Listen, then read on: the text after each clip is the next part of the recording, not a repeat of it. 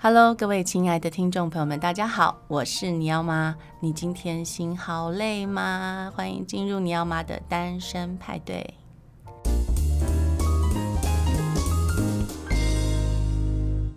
第一是说，你先生在你跟呃他的小孩之间的这个关系里面扮演是什么样的角色呢？因为有时候有的先生他会要求的很多，或者是比如说你要对我小孩也要很好啊，怎么样怎么样，或是。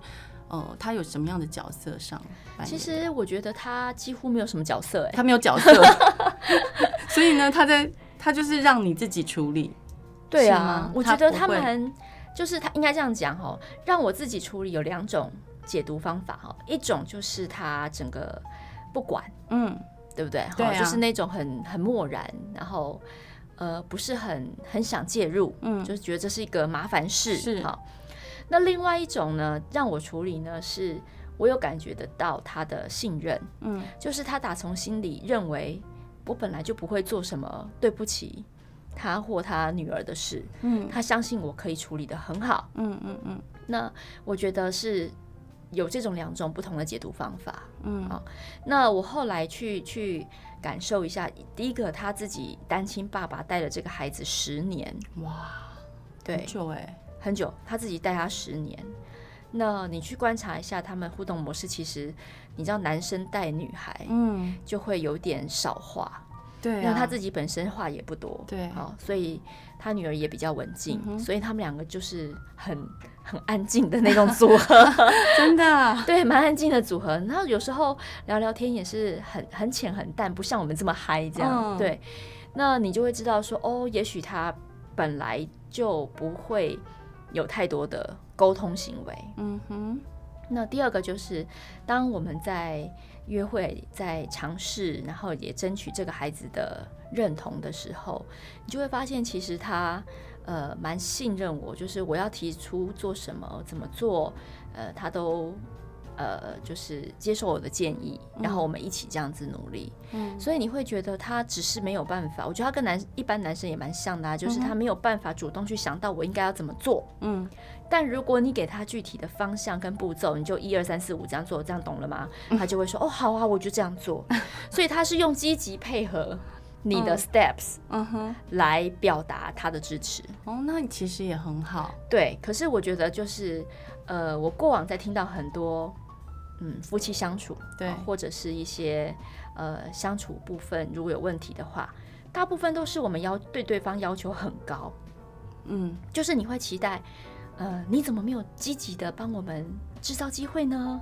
你怎么没有在中间穿针引线呢？好、嗯嗯，你怎么没有怎样怎样呢？好、我觉得大家好像那个期待是希望别人帮你做好做满，嗯的那种感觉。其实对我来说。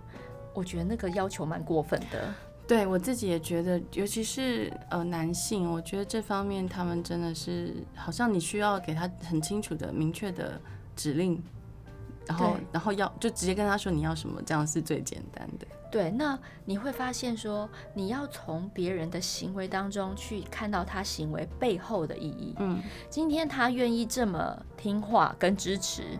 哦，就是代表他也很想参与，只是他不知道方法。嗯，所以你应该是肯定他后面的心。嗯，然后你告诉他说：“哦，没办法，人家人能力有限嘛。那我们知道怎么做，或者是你期待是什么，怎么往哪个方向走，那很好啊，他愿意配合，你就让他这样做。所以不要去期待别人，好像要做好做满。嗯，对，其实我认为期待别人做好做满，做好做满，我觉得都是还蛮呃。”应该不能说没有期待，而是说我们就在旁边观察，那看他需要什么，或是他呃他们跟我们之间有产生什么样的对话，那我们再去试着呃提出我们的想法。我觉得这样是比较好的。嗯、呃，你当初跟你先生认识的时候，你就知道他有一个小孩吗？嗯嗯，对啊，立刻立刻。那你当时没有退缩吗？嗯，退缩没有哎、欸。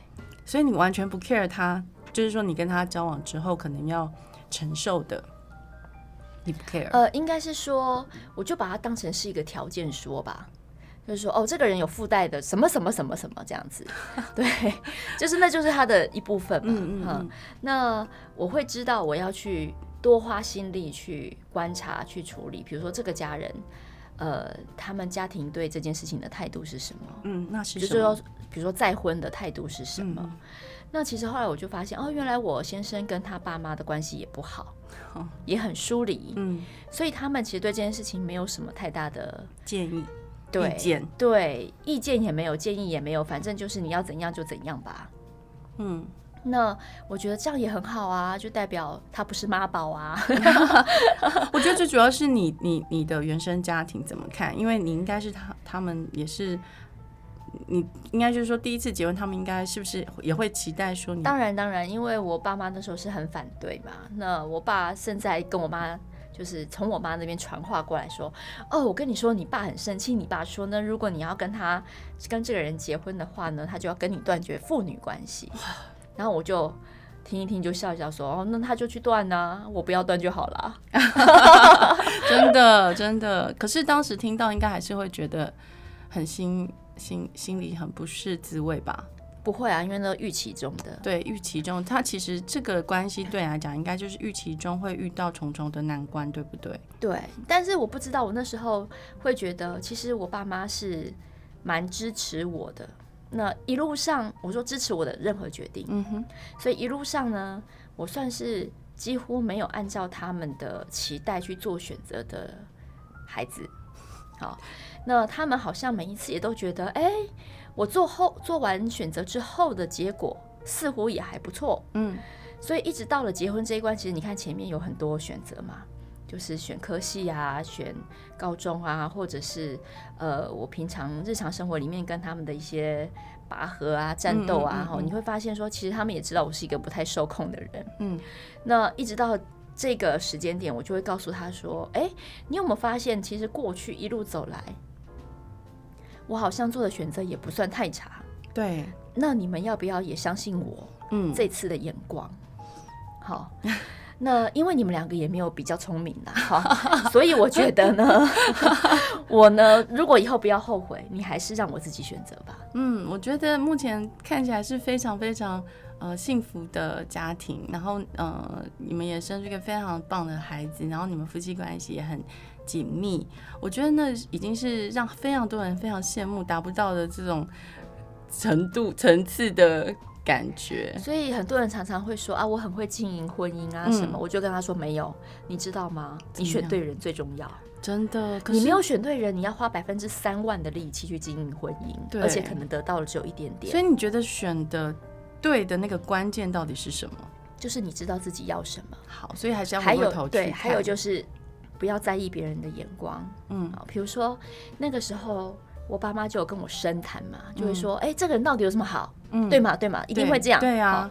那他离婚有小孩这件事情到底有什么好处呢？没有啊，他就是一个感觉上是一个很大的缺陷。嗯，没错，我也是每天都被人家这样看，对不对？对，他们就觉得离过婚一定表示他有问题啊，怎样怎样这样，很失败。对呀、啊，搞不好关系都搞不好啊，嗯、对啊。那我就会跟他说：“哎、欸，我们先讲有小孩这件事。一个男生，嗯，好，可以就是自己带一个小孩十年，嗯，没有父母的支持，就不是他丢给他爸妈带，嗯、而是他每天就是要安排他的时间去接送，嗯、去干嘛？很了不起哎！对我说，请问这个人有没有责任感？有，耐不耐得住寂寞？非常，那就好啦。”那他是不是一个很棒的人？他的特质是很多人没有的哦，真的，而且这是操练过的，操练了十年呢。对，然后他很有责任感，我觉得你会看得到说，哦，这个人对家庭非常的有使命感。嗯，那就是我要的啊，对不对？嗯，没错，没错嘛，哈。那你说他前一段关系，你当然就会去听。到底是为什么嘛？对，结果很好笑，我就说，哎，我听完，我只问了他们两个星座，我就知道这一一定是一个破碎的婚姻。是吗？是吗？什么水瓶，一个处女，不要再闹了。所以是水瓶的错，因为我前夫也是水瓶。没有，这水瓶加处女本来就不合，那基本性格都不一样。是，那他们那个时候结婚也是非常仓促的状况之下，嗯、所以我觉得也没有经过充分的了解。嗯嗯嗯。那离婚是一个很勇敢的决定，我觉得是。你看现在大家分开好好的也没什么不好啊。对呀、啊，对不对？各自有各自的天空嘛，对对。那他们彼此呃，在后来的生活也都有一片天地，然后也各自有各自的婚姻发展，很好。我觉得真的很好，是一个祝福。而且我觉得就是心中要带着祝福啦。对对，曾经陪伴你人生走过一段路的任何一个人，我们都要心存感激，都要谢谢他们，因为他们曾经都为我们的生命中带来了。欢笑啊，泪水都是有的，不会、嗯、不会，就是说离了婚我们就像仇人。所以我其实是常常看到很多社会事件是，是因为大家为什么对离婚的观感不好，就是因为很多社会事件是，呃，前夫又跑去缠前妻，然后怎样怎样，后来把他们都杀光之类这种社会案件，所以大家会一直对这这样子的关系感到莫名的害怕。嗯，对，那后母也是，因为也是很多社会事件都是类似这种嫉妒的后母，然后去把前妻的小孩怎么样怎么样虐待他。可是我我觉得，嗯，对我来讲，我现在会觉得这离婚。结婚好坏是没有的，它就是一种生活形态，就是我们选择什么样的生活模式。对，因为其实我觉得这对很多人来讲是很难跳脱的一个观念。那我的孩子当然在我离婚的过程中也受到了很多的委屈吧。嗯嗯，因为毕竟这样的生活都不是他选的，可是他却要在。呃，我跟爸爸之间总是被送来送去，轮流来，他就不喜欢这样。可是没有办法，因为他就是还小，就是必须我们要轮流这样接送他，他很讨厌这个过程。嗯，但是我前几天我就突然想到了，因为他又啊有点在 complain 说我离婚了，害他怎样怎样怎样。我就跟他说，其实我妈妈觉得离婚没有什么好坏，哎，就就只是生活形态改变。以前我们三个人住在一起，现在就是你跟我住，然后。呃，爸爸跟他的女朋友住，那我觉得这样很好啊。然后两个人，我跟爸爸都非常的疼你，非常的爱你。我觉得那个是一种生活模式改变而已。我我不觉得离婚有什么不好。我想在孩子的心中一定会有缺憾，是好。那这个缺憾他也不得不承受。所以我常常在想，呃，我真的是。我觉得你只要换位思考，你就能够比较理解别人的反应。好，比如说我常常就会去想着，呃，我们家姐姐，嗯嗯，她的想法是什么？嗯，那你想想看哦，就是因为我们结婚的时候，我们就三个人住一起了，嗯，好，我们就是一直生活，一直到她也历经了我生小孩啊这些所有的过程，她都是一路跟着我们一起的。嗯，那嗯，我常常在想说，哎，不晓得。我们每一次一起出去的时候，对他的心理感受是什么？是啊，对不对？对，他会不会觉得啊，他好羡慕妹妹哦？嗯，很好奇啊，我也很好奇。对，然后有这样子的一个呃家庭，然后妹妹可以这么活泼快乐。嗯，那他也许我在猜，他虽然现在长大，可能早就接受，嗯，但是他难免心中会有一些遗憾嘛，嗯，对不对？因为他的妈妈跟别的人有了新的家庭，也有一个妹妹嘛，嗯。那感觉上，我就会想时时刻刻去想说，他会不会有时候也是会觉得，嗯，有点寂寞呢？哈，的确，所有的人都围在围绕在他身边，嗯，好，那大家都有特别的照顾他，嗯，那这个特别会不会对他来说也是一种标签呢？嗯，哦，也许他一点都不想要这么特别，嗯，但他没办法，嗯，那每个人有时候对他的特别，就像爷爷奶奶对他的特别，可能也是一种补偿心理。我觉得会耶。哦，那我觉得这一点是他没有办法脱离的，这没有办法，因为那个就无关于他了啦。就是说，这个是关于说我们这些大人本身。对，但是每个大人这种比较讨好的心态，的确会造成他在某一些事情判断上会有一些误差。嗯，我相信。对，因为这就讲到了，不管是谁，大人的教养总是会对孩子。产生一些影响，绝对会。对，所以我觉得我最困难的地方，就是要在这些影响之下，嗯，呃，尽量去维持，呃，他的好。嗯哼。所以其实你某种程度也承担了教育他的部分吗？嗯，我觉得一开始我进去的时候，其实，呃，我们是跟公婆住在对门，那我们的。嗯关系互动很紧密，嗯，那我觉得他的呃，我我公公婆婆一开始并没有那么信任我嘛，当然啊，我、嗯、我是一个外来者，而且你很年轻嘛，真的很年轻，我那时候才二十八岁，所以他们可能就会觉得，嗯，奶奶可能就会觉得我才是妈妈，嗯，我才是那个照顾她的人，嗯，嗯，哦，那你就做，她也不晓得该怎么把我定位，嗯，好，但是呢，她总是在一开始的时候会有意无意的，就是会说，呃。他会特别的照顾这个小孩啦，哦，或者是他不怕他受到欺负啦，好、嗯、什么的，他就会无意的、有意无意的让我知道这些讯息，不论是用说的、开玩笑的，或者是什么。嗯、那其实我觉得，我现在回想起来，让我最不舒服应该就是这一块，嗯，哦，就是说你别人对你的不信任，对，好，别人对你的不信任，就是别人对后母这件事情。会有一定的刻板印象，真的。那特别是当我的小孩出来的时候，老人家的心态又会开始有点对不太平衡，他们会很担心原来的这个小孩会受到冷落，对不对？但是你就会发现说，哎，其实反而他们呃更照顾、更疼，或者是说更把他捧在手掌心。嗯，那这没有什么不好。嗯，但是他们这样子的行为反而会让我觉得反而是害了那个孩子。当然啦、啊，就是太多总是不好嘛，所有东西太多都不好。就是它会让他变成了更像独生女的独生女。嗯，好、哦，那所以我那个时候就会很希望自己，呃，除了在公平这件事情上面要做到之外，我也很希望借由我对我孩子的教养，传达给他一点不同的想法。嗯哼，我教我的孩子给你看嘛，因为你就在我们的生活圈里。嗯，所以他可以看得到我对孩我对我的孩子的要求，嗯，或者是有时候我在跟我孩子分享一些讯息的时候，他也听得到啊。我们一起吃饭啊，我是不是在讲给我孩子听的时候，他也听得到？是对，所以我就会用这样子的方式让他知道说，哦，有另外一些不同的看法。对对，我觉得这蛮重要的，因为我觉得原生家庭还有这个隔代教养，嗯，确实会对孩子的价值观造成很严重的影响。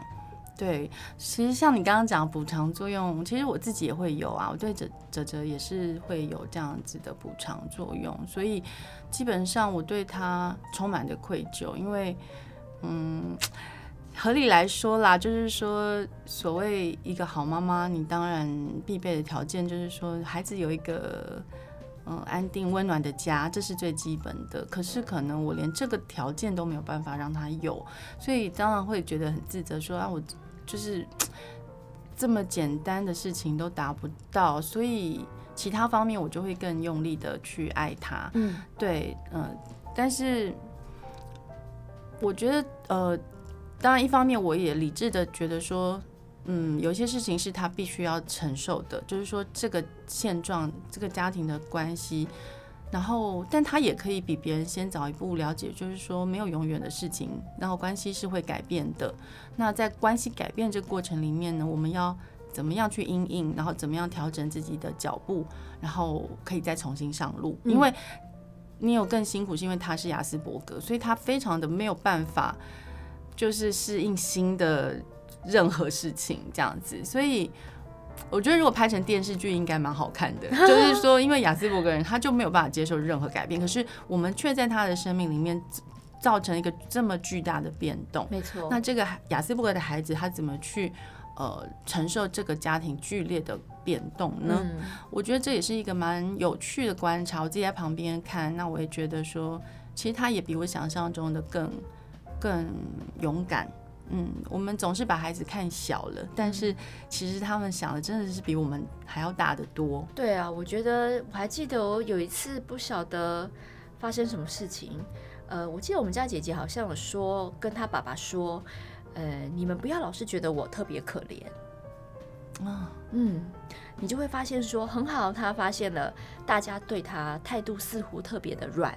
对不对？嗯、特别的，就给他特别待遇。嗯，可能爷爷奶奶特别怕他生气、不高兴。嗯嗯。啊、嗯，别人可能都会多念几句的事情，碰到是他就嘴巴闭起来了。嗯哼。啊，当他越来越长大的时候，他也会越来越发现这件事。嗯哼。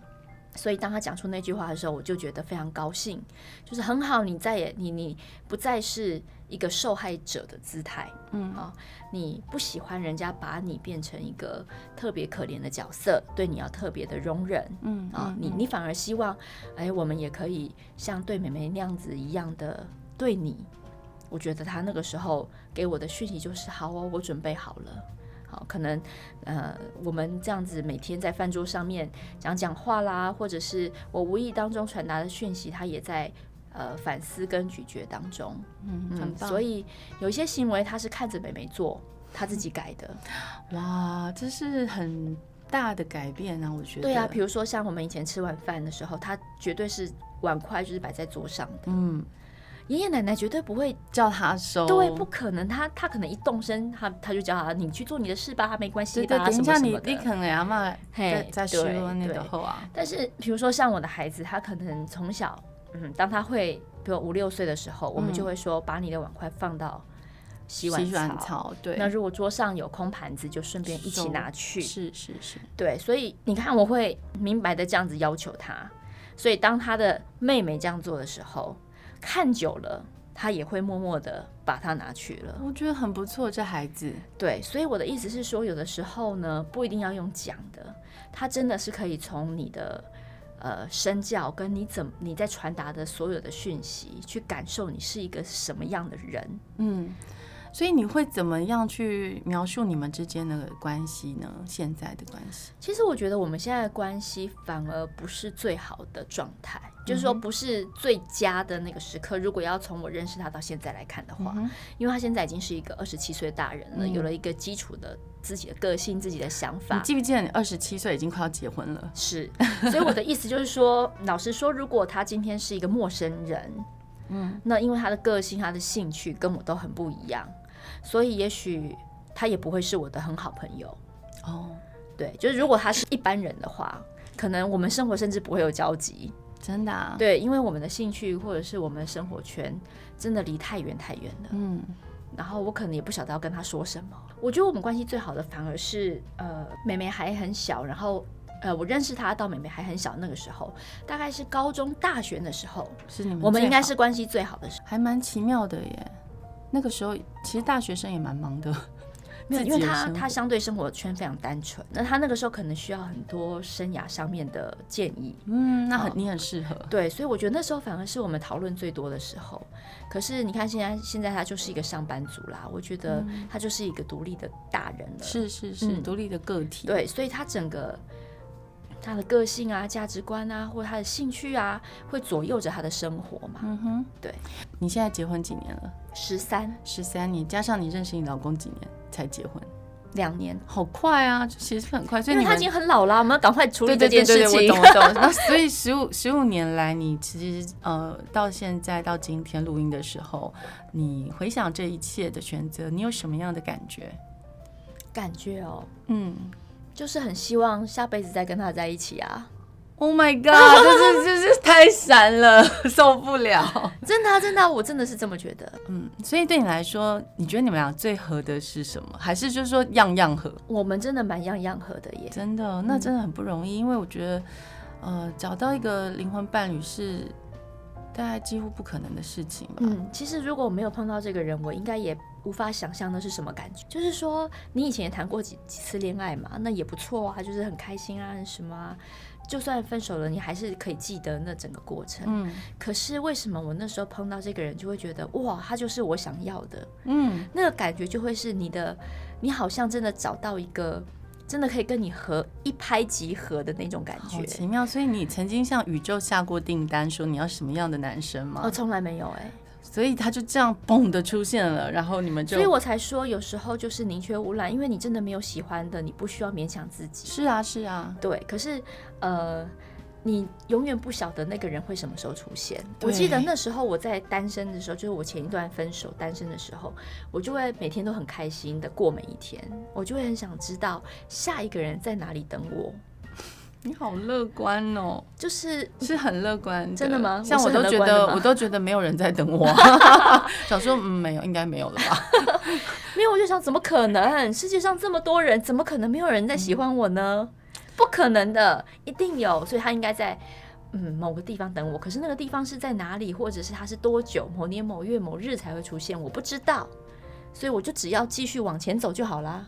我真的觉得很开心，可以听到像这样子深情的告白，就是下辈子还要当你老婆这件事情。我在我生活中几乎周遭没有人怀着这样的心情在看待自己的婚姻的。啊，真的，可是我觉得好难得哦。真的，我觉得你非常的难得拥有这样的一个人人称羡的生活，因为我觉得最难的就是在婚姻里面可以找到自己。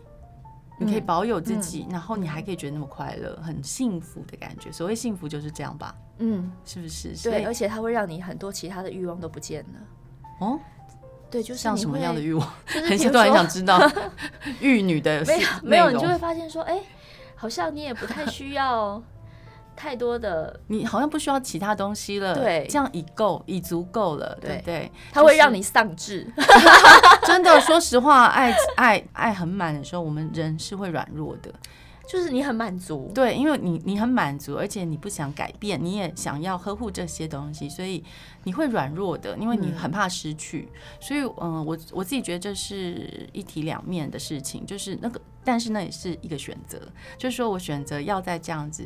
我要呵护的是我的家庭，是我我最爱的人，所以我有的东西我就没那么在乎了。我就是真的没那么在乎，所以很多人都问我说：“你会牺牲掉你的事业？”我说：“我从来不觉得那叫牺牲呢。”对呀，因为我就不想要啦。重点是你也做的有声有色。我觉得在在你自己有兴趣的范围里面，你总是能够把兴趣变成一个好像很突出的专业，这是应该是你的超能力吧？我想，嗯，我觉得每个人都有。怎么说呢？我觉得我的设定很小，嗯，其实我看起来很像是那种女强人型的，对啊。但是其实我的设定很小，我都认为我们一个人很渺小，但是很伟大。很渺小就的意思是你不要老是觉得你要成为名人伟人，报章杂志上面被报道的名人。嗯，我们现在人有太多这种无谓的妄妄想。因为 fifteen minutes 的理论嘛，就是每个人都有成名的十五分钟。我觉得那是一个对，可是在现在的年代更容易了。你有手机，你有上传一个呃呃，就是文章或是影片，大家可能就有很多人按赞。对啊，我们不要去追求那些东西，而是说你很渺小，所以你不要老是觉得你要去做伟大的人。嗯，好，但你很伟大，因为你每天都在影响别人。没错。好，你在影响谁？你知道，一你是一个妈妈，你就会影响到你的家庭。对呀、啊。那、啊、你都不用去做高官，你也不用去当很很了不起的主管，你就已经会影响别人了。是，你怎么没有把这这个影响力做好呢？说的非常好，我觉得妈妈的角色极其重要。对，你要知道的是，老天给了妈妈这个角色，这个妈妈真的是有一种特权，真的，因为她就会很自然的影响到你的先生、你的小孩，嗯，然后你的身旁围绕着你所有的人。我觉得家呃家庭的气氛好坏关键真的是在妈妈哎，对。所以你就像是一个 CEO 啦，真的是 CEO，那个不是说笑的，不是拿来算薪水、跟老公算薪水用的。嗯，所以我一直很不喜欢人家用这种角度去看。你说就是家主全职妈妈也要领薪水这种概念吗？呃，我想他们是希望借由这个方式是凸显全职妈妈的贡献跟价值。是，是。可是我要说的事情是，那样子就是把自己看矮了。没错，没错，你又不是工做工的，对，你又不是要去领那个薪水，对，你又不是领薪，你是一个 CEO。呀，你在管理的是呃。Life 就是人生，你们的人生。对，对，所以我们自己要把层次高一点，说的太好了！不要把自己正在做的事情看小了。其实，身为一个妈妈是全世界最重要的工作。对呀、啊，对，所以我觉得这个社会，只要你们把女人都照顾好，这个社会就会很安定。真的，是不是？女人超能干的，是女人非常能干，而且我们呢，就是左右脑都可以用，你知道吗？而且一做一次我们可以做八件事，所以而且还可以当男人用。真的，女人可以当男人，可是男人不能当女人用。所以，我觉得这个社会呃看待女人的方式，其实目前我觉得台湾。算是蛮进步啦，而且慢慢在改变，对，一直在进步中。那加加上现在有越来越多种呃多元家庭的构成，嗯，所以其实这个社会越来越有趣了哦、呃。因为妈妈的角色也不再一定是由女人来扮演，也有可能是呃两个男人两个女人。所以说说我们。目前也还没有定论哦，因为一直在改变变形中的社会，所以我们应该保持这个开放的态度，然后我们都来观察一下，诶，像现在这样子的家庭，他们是怎么样呃在经营他们的家？也许他们过得比我们更幸福快乐，一一男一女，对，所以就是说，因为他们知道他们要什么嘛。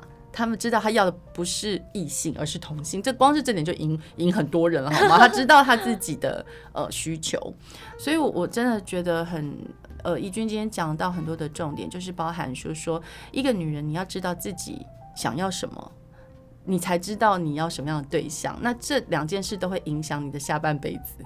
嗯，你对其他如果说现在听众朋友们有在听，然后刚好他也面临到像这样子的处境，比如说他选择的对象是呃已离婚，然后有孩子，或者是说呃他本身有带小孩，然后离婚，想要再进入婚姻的，看看怡君有没有什么建议要跟他们说，或是你有什么呃感性的话想要对他们说呢？呃，应该是说。呃，单纯的去看你的爱情，婚姻里面一定要有爱情。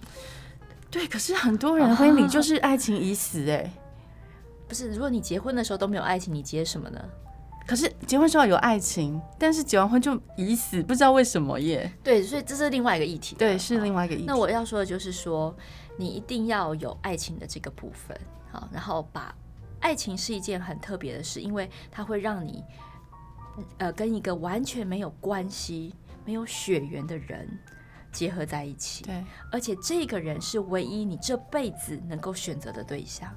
你不能选爸妈，不能选子女，不能选兄弟姐妹，嗯，但唯一能选的就是这个人，嗯，所以你是拥有全部的责任，嗯，不要把这个责任给。淡化掉了，不要把这个责任推给别人，嗯，就是你要负责，好，所以我的我我我其实很难有感性的话，因为现在都要变成是理性的基础，有没有？对。对，就是说当你意识到爱情来的时候，好好的珍惜它，因为那是全世界最莫名其妙的事，真的，嗯，为什么？那这个莫名其妙的事情，就是你最值得去珍惜的，因为你不知道它是什么，然后去去呃跟着这个爱情走。然后跟着这个爱情的引导，然后用你最大的努力去克服所有的困难。嗯，那我相信这应该就是你们所谓命定的缘分。另外，最后最后最后一个问题就是说，因为你有一个宝贝女儿，嗯，她也在长大中，那他现在进入青春期了，嗯，那未来他也会面临到很多关于情感上面的选择。他长得很可爱，一定很多男生追他。对于女儿未来。会遇到这些感情上面的问题，你有没有什么样对他的期盼？就是说，嗯、呃，你或者是说你会以什么样的姿态来陪伴他走过这些历程？其实我不会特别跟他讲感情问题，我常常认为没有什么感情问题，所有的感情问题都是来自于你自己的判断。是，所以我们常常在每一天都在讲很多、讨论很多的判断。嗯，那有的时候。呃，每个人都有自己要修的功课，是，所以我比较着重在你怎么看待这件事情，你选择用什么角度。对，我觉得角度是现在孩子呃需要多练习的，看事情的角度。对，他有没有什么不同的角度？嗯，你能不能提供三种不同的角度看？如果他就是没有不同的角度怎么办？有的孩子会很害怕，老师每次都说你们什么不一样的观点，然后就会哇鸦雀无声，因为没有。对。有可能没有嘛，因为他们现在还在自己的状态，那所以我们才会透过各种绘本故事来训练他有第二种视角、第三种视角。